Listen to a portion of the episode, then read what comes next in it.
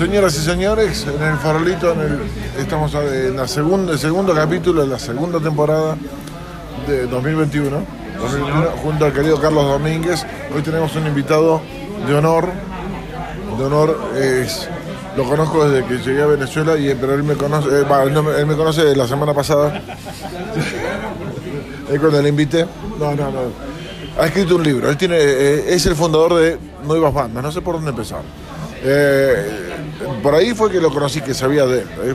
Cuando rock en Eñe, eh, hablar de rock en, espa- en español, rock venezolano, es hablar de Félix Ayueva. Lo tenemos acá con nosotros. ¿Cómo está, papá?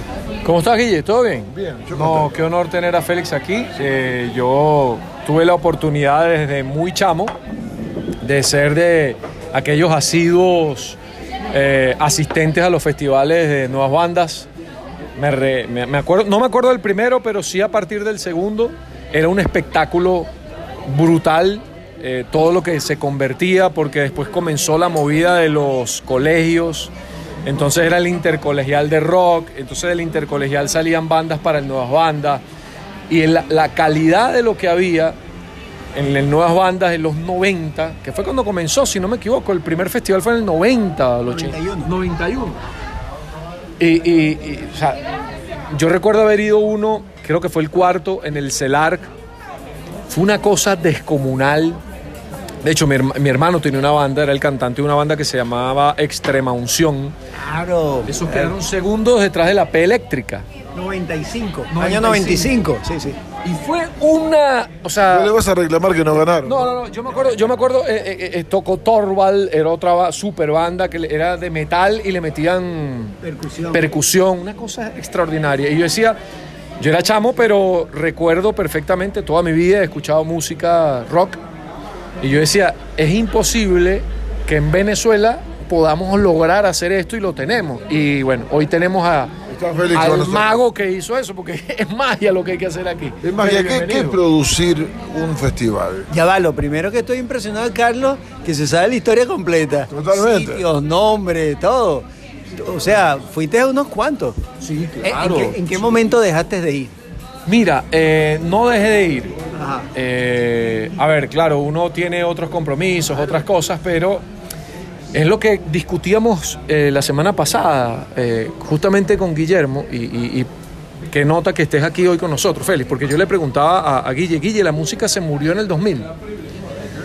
Y- Fue el tema de la semana pasada. Llegó, llegó la nuevo, el nuevo milenio y cuántas cosas rescatamos de la música, no solo venezolana, sino mundial, del nuevo milenio para acá, o sea, del año 2000. Porque los 90 aquí fue, o sea, Félix lo vivió, o sea, todo lo que fue eh, el final de los 80, Sentimiento Muerto, toda esa movida, y el grunge y lo que trajo Venezuela, y, la- y el venezolano muy relacionado con la música rock. Y hoy día ya no somos nada de eso. No, no, bueno, no. Digamos, no, no comparto la visión. Yo, yo creo que mm, cada momento, cada década tiene su referencia musical. No, soy de los que dicen, no, la mejor música se hizo en los 60, que hay muchos que son así. No, la mejor música se hizo en el 2000. No, yo creo que cada, por, por ponerlo en registro, cada década tiene su, su música particular. Y en todas las décadas hay cosas interesantes. La música no murió en el 2000, eh, yo creo que hubo una renovación. De hecho, si, si empezamos a hacer una fastidiosa y antipática comparación, yo te pudiese hacer una, una referencia de esta manera. En los 80, la segunda mitad, porque la primera mitad de los 80 es- básicamente es metal, pero la segunda mitad de los 80, que es el post-punk, sentimiento, desorden, zapato 3 y todos los que surgieron allí, eran músicos, entre comillas, que tenían muy mala formación, pero tenían una energía impresionante. La creatividad de sentimiento muerto, la fuerza de desorden público, este, no sé, la intensidad de Zapato 3. En, en general, todos ellos eran malos músicos. Aprendieron, crecieron y después se convirtieron en buenos músicos. En cambio, en el 2000, el fenómeno es, tiene características distintas porque aparecen bandas como La Vida Bohem, Vinilo Versus, a Los Mesoneros, que son chamos que vienen con una excelente formación musical. También tienen la energía, pero me atrevería a decir que lo principal es que todos esos chamos tienen escuela, han estudiado, se han formado y después vienen todos los otros elementos. Entonces hay, hay, hay, hay diferencia, hay diferencia. La, pregunta que tengo es entonces, eh, primero la formación eh, y después la, energía, las dos cosas juntas, cuando vienes con mucha energía y entras en el plano de la formación es como domar un potro y que se pierde un poquito en el camino. Tú sabes que estás haciendo la pregunta de, de las 40 mil lochas, que nadie sabe qué es locha, pero podemos decirle de los 40 mil dólares, que es, eh, ajá, a mí me preguntan, bueno, y, y para que una banda gane el festival, ¿qué es lo que tiene que tener? Yo siempre le echo la culpa al jurado porque el jurado es el que decide. Yo no fui. Yo- exacto, yo no fui, eso fue el jurado. A mí no me metan ese rollo. Pero sí creo que eh, si tienes buenos músicos y esos buenos músicos pueden expresar de manera como original, propia, lo que piensan, lo que sienten, lo que están haciendo, esa es la combinación perfecta. Eh, Te voy a dar un ejemplo. La puta eléctrica. La puta eléctrica que gana en el 95, eh, cuando se montaba en escena tenía una energía brutal, brutal. Eh, y, por eso gana el festival. No es que eran muy buenos músicos, que sí lo eran. Pero es que además de eso tenían, eh, eran como contracultural, se lanzaba, venía Norton y salía corriendo y se lanzaba al público, decía una serie de groserías, eran absolutamente auténticos. Y yo creo que esa combinación, si eres buen músico además auténtico, con esa energía, ahí puedes Yo tengo, yo tengo una, una anécdota con Norton. un día, yo- mi hermano y yo dormíamos en un mismo cuarto en una litera. Y un día me levanto y, me, y yo estaba en la, la parte de arriba de la litera y nosotros no usábamos la escalera, sino nos lanzábamos. Y yo me lanzo y caigo sobre alguien. ¡No! Era Norton, era Norton. Y yo chiquitico, ¡ah, chamo! Y lo desperté, decíamos, Norton, este es el cantante de la eléctrica, sí, que no, no, que noche no tenía dónde, dónde llegar a dormir, me los traje, me dijo mi hermano. Un fenómeno de tipo. E- Eran, Feli, eran personajes, o sea, eran, eran unos tipos tan particulares y, y, y, y qui- quizá eso también marcaba, marcaba la imagen de la banda, el Eddie Vedder de Pearl Jam, el, el- Mick Jagger de Rolling Stones, o sea, Norton era el, Norton de la eléctrica, una Sí, persona... Son, son personajes que, que tienen algo distinto a lo normal. Nos guste o no nos guste. Porque de repente sus padres no estaban muy contentos, no sé. Pero sí, definitivamente, en el caso de él, ser el líder de la banda, él tenía una personalidad muy, muy particular. Ojo, difícil de llevar. Porque de repente tú lo ves como, como pana o como público. Yo lo tenía que ver como productor. Y a veces Norton hacía unas cosas y decía, oye Norton, de verdad, con- contrólate, vale, no hagas eso. Sí, era absolutamente loco. Entonces, a nivel de producción te consigues algunos problemitas que... Sí, ¿cu- ¿Cuántos filtros hay al, ver producción que ves? Ahí es donde uno de los primeros filtros de, de energías que ves. Llega mucha energía, descontrol y todo lo demás. Y el productor que te imaginas en tarima cómo suena, eh, ¿qué, qué es lo primero que te dice? Esto sí, esto mm, vamos a trabajarlo. ¿Cu- ¿Cuáles son los parámetros que manejas como para decir este sí o este mm, hablemos un poquito antes? Mira, el tiempo ha permitido como ir creando filtros. A lo mejor si yo me pongo a hablar sobre lo que pasaba en el año 91, voy a decir una serie de estupideces. Pero a estas alturas del partido, lo que he aprendido es que si pones varios filtros con distintos personajes, el producto que llega es bueno. Me explico. Tú haces un llamado general a través de las redes. Se inscriben 300, 400 bandas. De esas 300, 400 bandas, divides el país por región, seis regiones. Entonces vas aglutinando. Tienes 60 bandas en el centro. Y en el centro pones un jurado. Ese jurado va seleccionando en su región qué es lo mejorcito que hay. Después los presentas en vivo. Cuando los presentas en vivo tienes otro jurado que dice, ah, pero esto, esto. Entonces ya tienes la perspectiva de la grabación y el en vivo que es importante. Hay bandas que pueden grabar muy bien, pero cuando se montan en la tarima suenan terro- te- terrible. Muchos casos. Muchísimos casos. Y lo otro, la energía, cuando tú ves la banda. Tienen- exacto, que tienen una energía tremenda, quizás no son tan buenos músicos, pero arrasan con, con- en la presentación en yo lo recuerdo- mismo como cantar en la ducha y cantar en público. Canto en la ducha, tengo una cierta intimidad, en la cual creo que me la estoy comiendo. Salgo afuera y... ¡ah! Ah, y ahí hay, hay una banda que ganó de Barquisimeto llamado Niño Nuclear, que cuando a mí las grabaciones no me terminaban de convencer, a lo mejor estaban mal hechos, tenían deficiencia, pero cuando se montaban en tarima se, te, te arrollaban. Entonces hay varios filtros, iba por el filtro del en vivo, y después cada región escoge sus bandas. Entonces ya han pasado por esos filtros. Llegan a Caracas y en Caracas tienen otro jurado que los ve en vivo, ya que es la final, 12 bandas, 13 bandas. Cuando todo eso pasa y te reúnes, termina el festival y te reúnes con el jurado y empiezas a discutir a ver cuál es la banda ganadora, creo que, que esas tres o cuatro fases que tiene que atravesar la banda va depurando. Y normalmente llega lo mejor. Hay excepciones. ¿Y sufren las bandas? Ahí que sufren eh, esa, esa energía la van, como van limando, limando, limando y lo que llega realmente es, pues se puede contar por un porcentaje que quedó, llega un 45% de la banda, digamos. Sí, sí. De hecho, sí se genera un estrés. La, digamos, la mayoría de las bandas siempre van con, con- con el discurso post-adolescente de, ay, a mí no me interesa esa vaina, yo lo que quiero tocar. Ah, pero en el fondo, en el fondo. ¿Para qué fuiste? Y en el fondo sí están las ganas de sentar precedentes, de sonar bien, de ganar. Y por eso le dan duro. Y hay algo que, que- el tiempo también me ha, me ha demostrado y es que muchas de esas bandas dicen cosas como esta. Voy a nombrar una, La Vida Bohem. Pero, pero este caso se repite, ¿ok? Pero La Vida Bohem, en una entrevista que yo vi un año después de, de que ellos ganaron el festival, decían, si no hubiésemos ganado el festival, posiblemente no seguiríamos como banda porque eso le da como un refuerzo y, y refuerza, valga la redundancia, la autoestima. Cuando tú dices, oye, pasé por todos estos filtros, me monto en la tarima, el público me aplaude, algo pasa. Entonces te reafirma por el camino que vas. No, y la vida bohem, o sea, hoy día es una referencia del rock nacional eh, eh, Latinoamericano. latinoamericano. Félix, eh, a ver, eh, yo no quisiera hacer tan formal la entrevista. Dale como quieras. No, no, no, pero es que... No, conmigo no puedes. No, no, no, tampoco. Pero, pero ¿sabes qué, qué me llama la atención? O sea, ¿por qué desde, desde los 90 ha pasado el tiempo? Tú lo dices, o sea, el festival como tal, eh, la organización comenzó en, en los noven- 90, 91. ¿Por qué no hay un relevo, otra persona que haya agarrado el testigo de Félix Ayueva? Porque, no, no, ojo, no digo que quiero que eso pase, pero digo, tú creaste esa, esa institución, esa organización que, que se ha encargado de moderar, digamos, no quiero decirlo de otra forma, moderar el rock venezolano, porque tenía una necesidad de moderarlo, de organizarlo, y tú lo has logrado.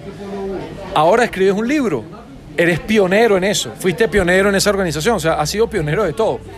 Por eso te digo, eh, eh, Félix Ayueva es, es la historia del rock, o sea, es, es el hombre rock de Venezuela. Yo le la Te sientes, te sientes el hombre rock. Respondela ahora, vamos a pedir una. Dale, va,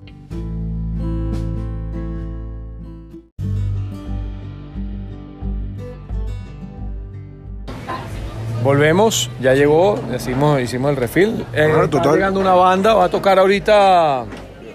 Tenemos que apurarnos entonces. recuerdo cómo se a sonar y...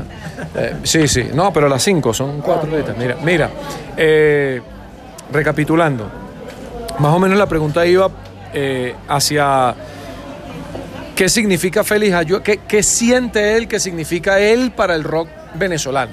Porque todos lo vemos como Félix Ayuela, rock venezolano, si no tiene el aval de él, no es bueno, eh, es como el gurú del, del rock El, el, venezolano. nor, el Norben de- del El rock. Norben, y desde que surgió en el año 90 hasta el sol de hoy, sigue siendo igual, no hay un relevo. Entonces, tú te sientes así, ¿por qué eso es así? Bueno, mira, puede haber múltiples lecturas. Yo, yo me voy a ir por el medio de la calle.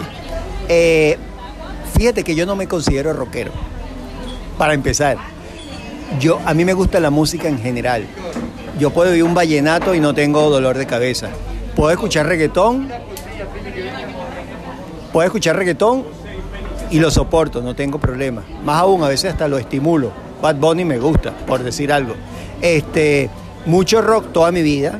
Yo, yo soy rockero en el sentido que me gusta el rock desde que una vez escuché a Led Zeppelin, su segundo álbum, y de ahí para adelante ya me picó el animal y quedé picado.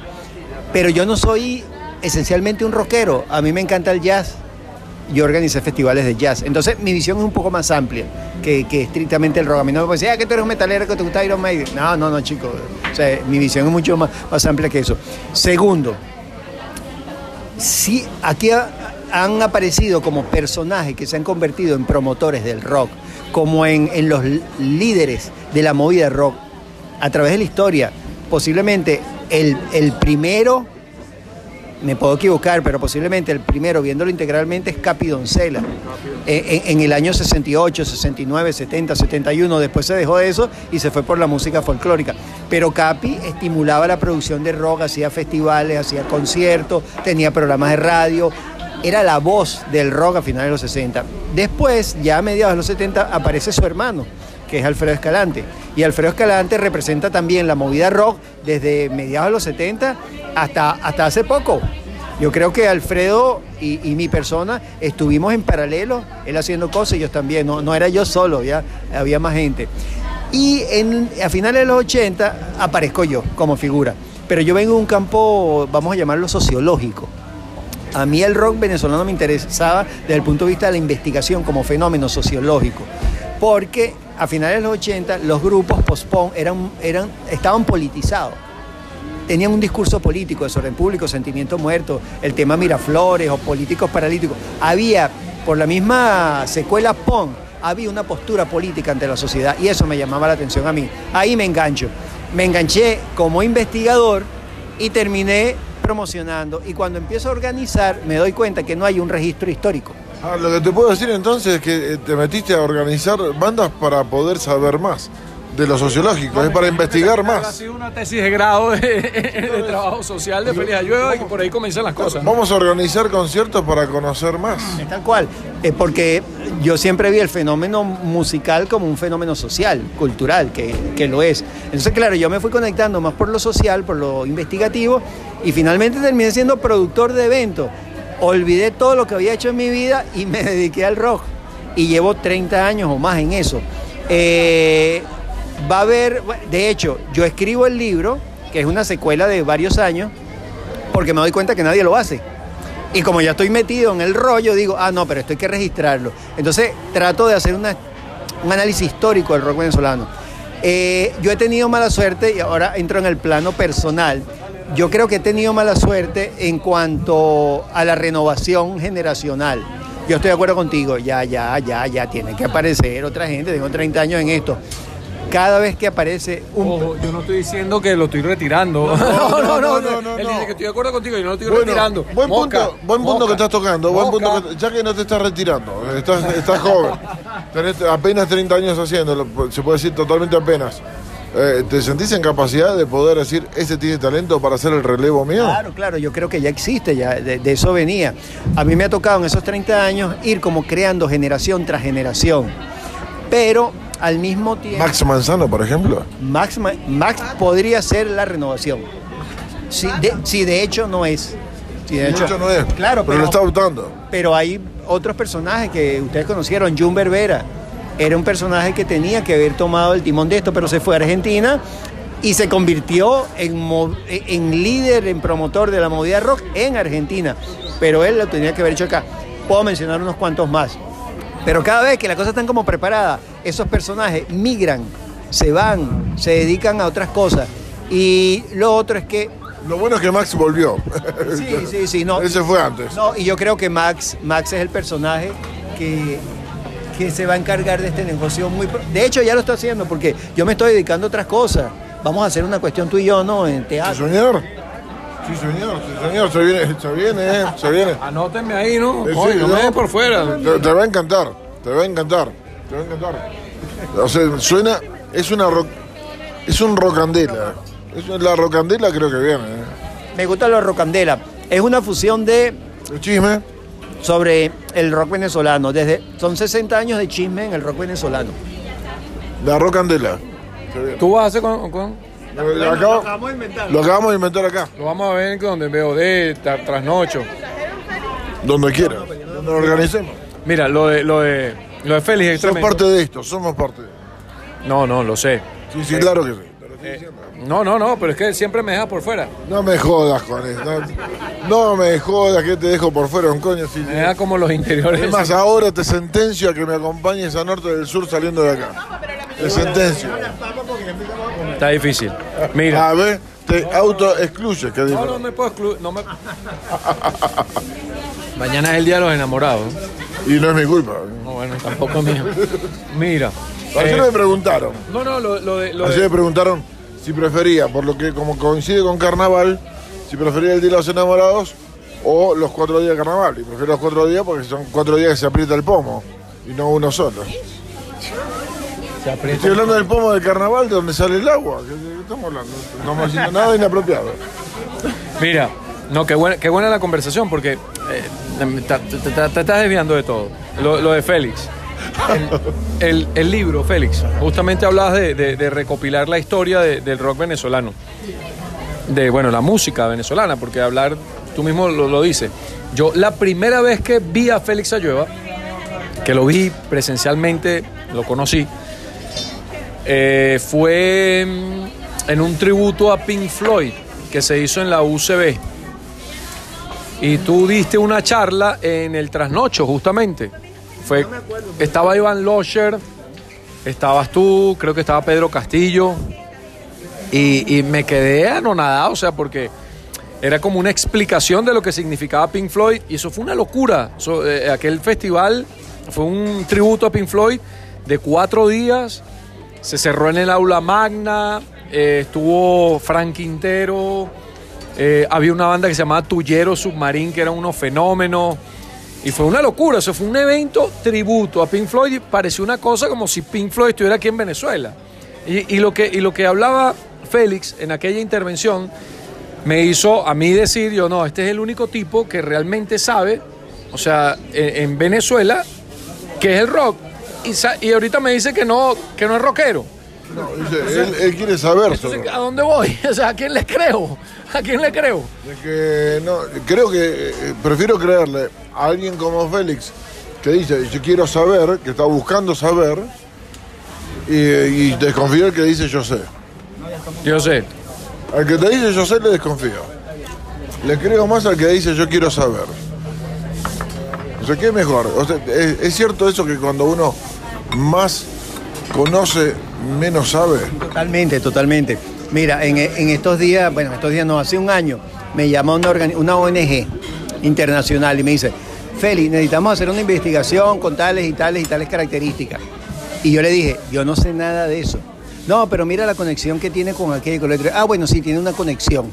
Entonces dije, dame lo que yo lo voy a hacer. Tuve que estudiar. O sea, me dediqué durante cuatro meses a estudiar el fenómeno. Además, puedo adelantar algo. Es sobre los derechos culturales, que es, una nueva dimensión. Los derechos culturales. Los derechos culturales dentro del marco de los derechos humanos. Y cómo en Venezuela eh, los derechos culturales, eh, bueno, no son respetados suficientemente, por decirlo de alguna manera. No estamos hablando precisamente de derechos de autor, estamos hablando de otra cosa. No, derechos culturales, que es muchas cosas. Cómo eh, eh, la sociedad tiene acceso a los servicios culturales, si son servicios culturales acorde al momento. Entonces, eh, es complejo, pero nada, me puse a estudiar y al final hice el libro. Y el libro ya, ya está listo, va a salir pronto. Entonces, coincido contigo, Guille, que a mí me encanta aprender. En, la medida en que yo puedo ir aprendiendo, aprendo. Y por eso terminé dando clases en la universidad con una materia que es sobre la historia del rock en Venezuela. En realidad yo, en mis tiempos eh, relativamente juveniles, era profesor de la universidad, pero de metodología de la investigación. 20 años después, 30 años después, estoy dando clases de la historia del rock. O sea, ¿me entiendes? Otro mundo. Pero está bien porque he aprendido muchísimo, muchísimo. Si hoy entro al aula y veo a Félix Ayue, me va a hablar de metodología, de, de, de- de la sintaxis, que no sé qué, esto se hace así, esto se ordena así, este trabajo se presenta así, no, hermano. No, bueno. Está- estoy votando los reales. No, te lo, voy- te lo voy a decir en clave de rock. Ya venimos, pedimos una y ya venimos.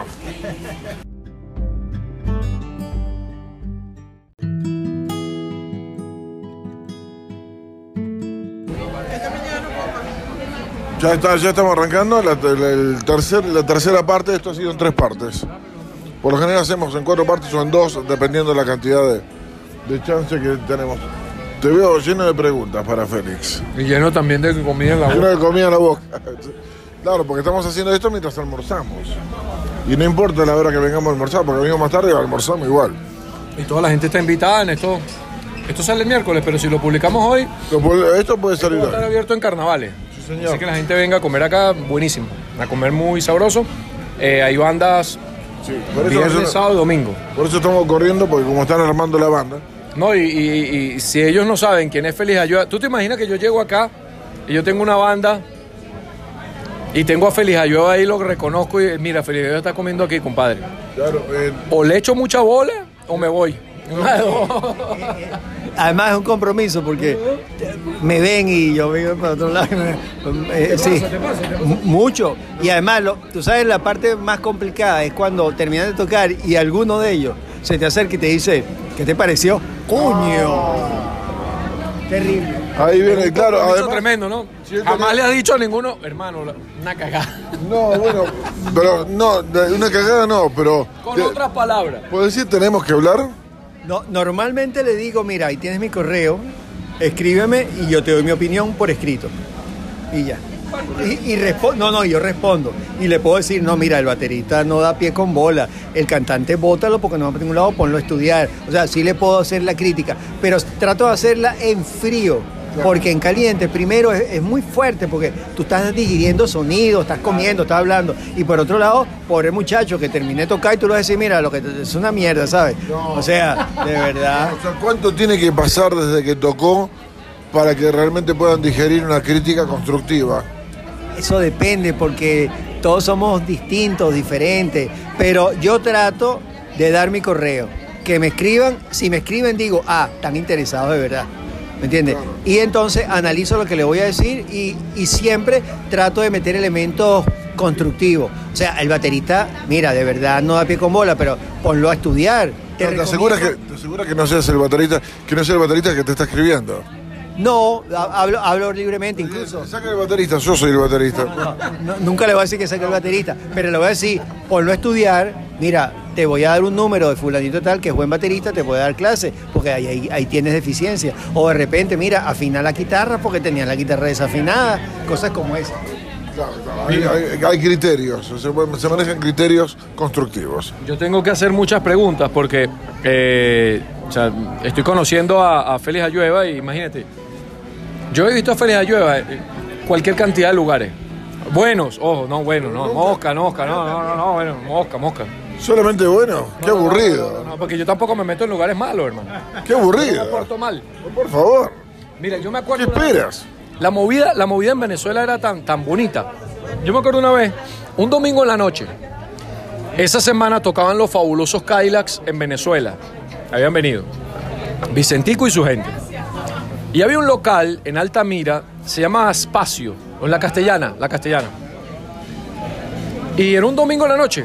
Y por ahí vivía un amigo que casualmente él comenzó con caramelo de cianuro. Fue una de las primeras guitarras de los primeros caramelos de cianuro. Y estábamos caminando, yo me iba para mi casa, y vimos que en el espacio había un gentío afuera un domingo en la noche. Y le echamos, ¿qué, qué pasa ahí? Es raro. ¿Qué pasa ahí? Vamos a ver. No, es que están los fabulosos Cadillacs aquí. Y perro, ¿qué hacen estos locos o sea, metidos aquí? Hermano, la gente, claro, estaban disfrutando tanto ellos con la gente. La gente les pidió, ellos estaban tomándose una cerveza. La gente les pidió que tocaran. Y tocaron. O sea, fue el concierto de Fabuloso Cadillac gratis, mejor, íntimo que he visto en mi vida. Así como uno de el último de la fila, yo era muy niño.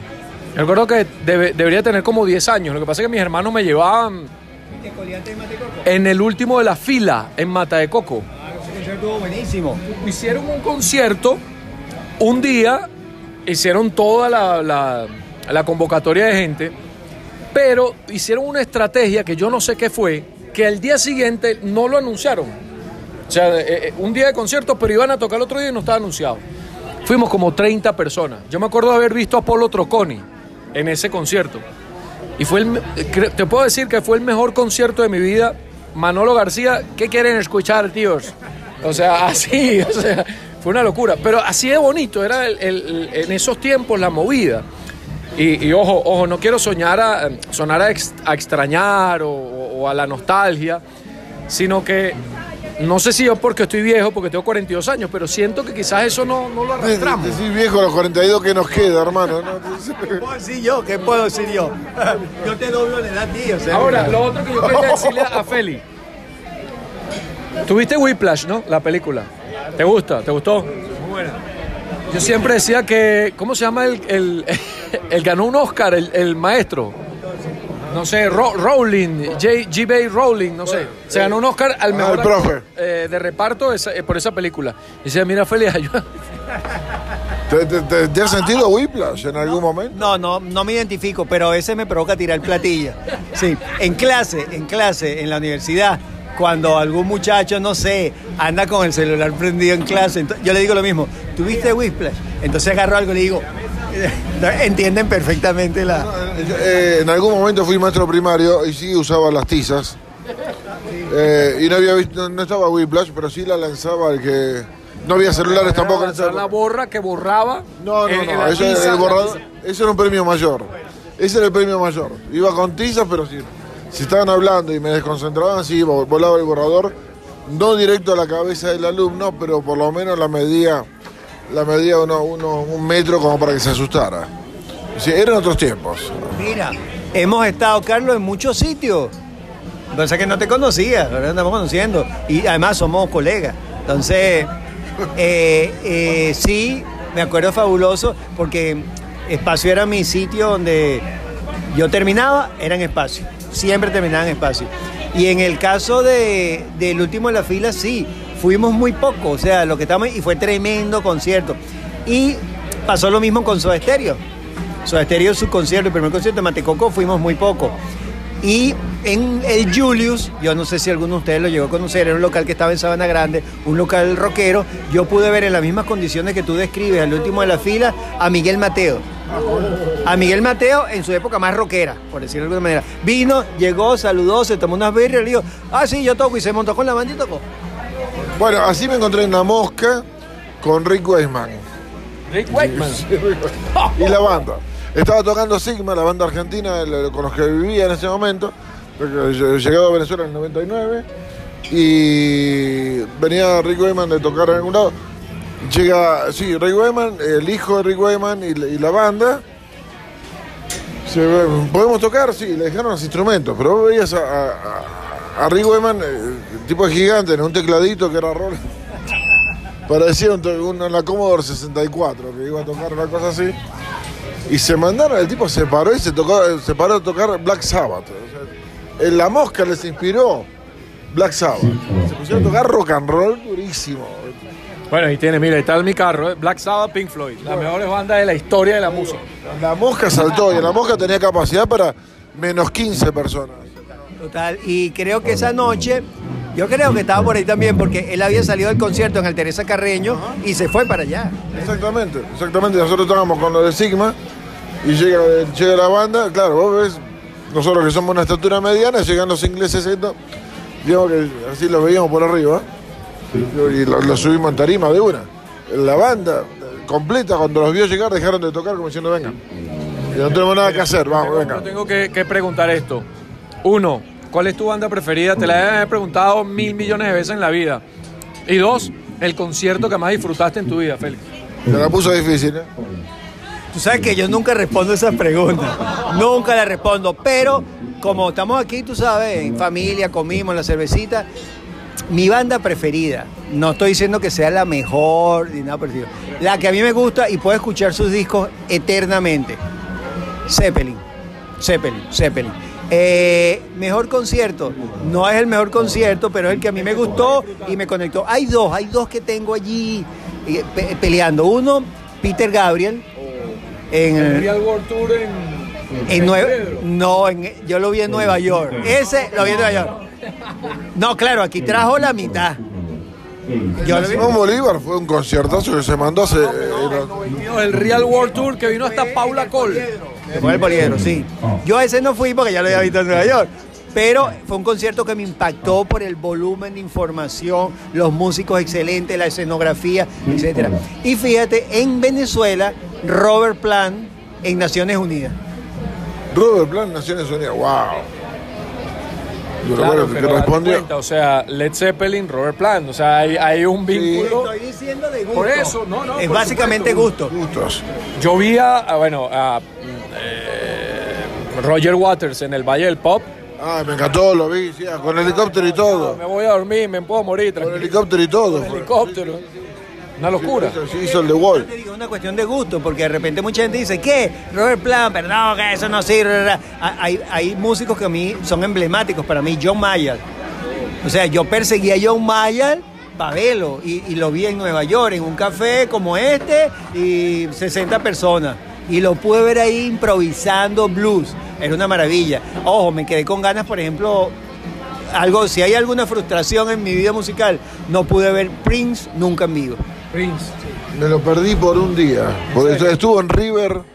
Estuvo en River y ese día no pude ir. Pero sabes que estaba Prince enojado. estuvo a la altura de, de Michael Jackson, ¿verdad? O sea, a, a- a A mí- ese a nivel. mí me gustó más. A ese nivel. Te lo voy a decir, eh, posiblemente estoy cometiendo una arbitrariedad musical, pero yo prefiero a Prince que a Michael Jackson. Y ojo, y Michael Jackson es Michael Jackson, pero yo me quedo con Prince. Baja, esta semana he estado pegado, empecé a escuchar todos sus discos, del primero hasta el último. Andrea, Andrea ya está fastidiada de- del phone de Prince, pero los escuché todos porque ese tipo es una maravilla, una maravilla. Yo también me quedo, el prefiero artista a Prince. preferido de mi hermano mayor, el más viejo de todos nosotros era Prince. Una locura. Si Dios lo tenga en la gloria. Le saqué cosas a Félix que yo quería saber. Pero son gustos. Estamos hablando de gustos. Estamos hablando de gustos. Porque al momento de decir esto es bueno o malo, eh, ¿cuál es la vara de autoridad que uno.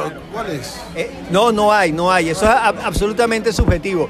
Yo estoy en contra de hacer la lista de fin de año de los mejores, de los mejores trabajos discográficos. No, no, no.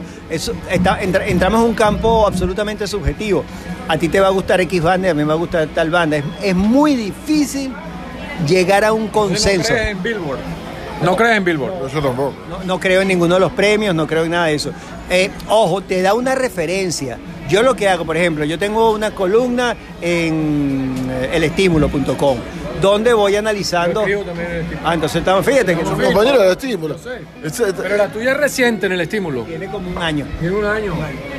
Tengo cinco. Seguro que no se conocen ustedes, che. Yo creo que. Pero mira, no, y- lo Sí lograste. se conocen. Que hacer juntos, Félix y yo. Bueno, que ahora viene, pero por favor, que se una el estímulo también, ya que los dos están ahí, hagamos el rocandela. Es verdad, es verdad. Bueno, lo que te iba a decir, me toca analizar los eh, cinco discos indispensables de los años 60 a nivel internacional. Lo primero que yo hago, voy a las referencias importantes. Billboard, pam, pam, pam, reviso 10, 15 páginas y veo cuál es el, el promedio de conexión. Y después le sumo mis gustos y mis opiniones. A lo mejor de esos cinco trabajos hay cuatro que coincidimos, pero a lo mejor hay uno que no. Y te voy a dar un ejemplo.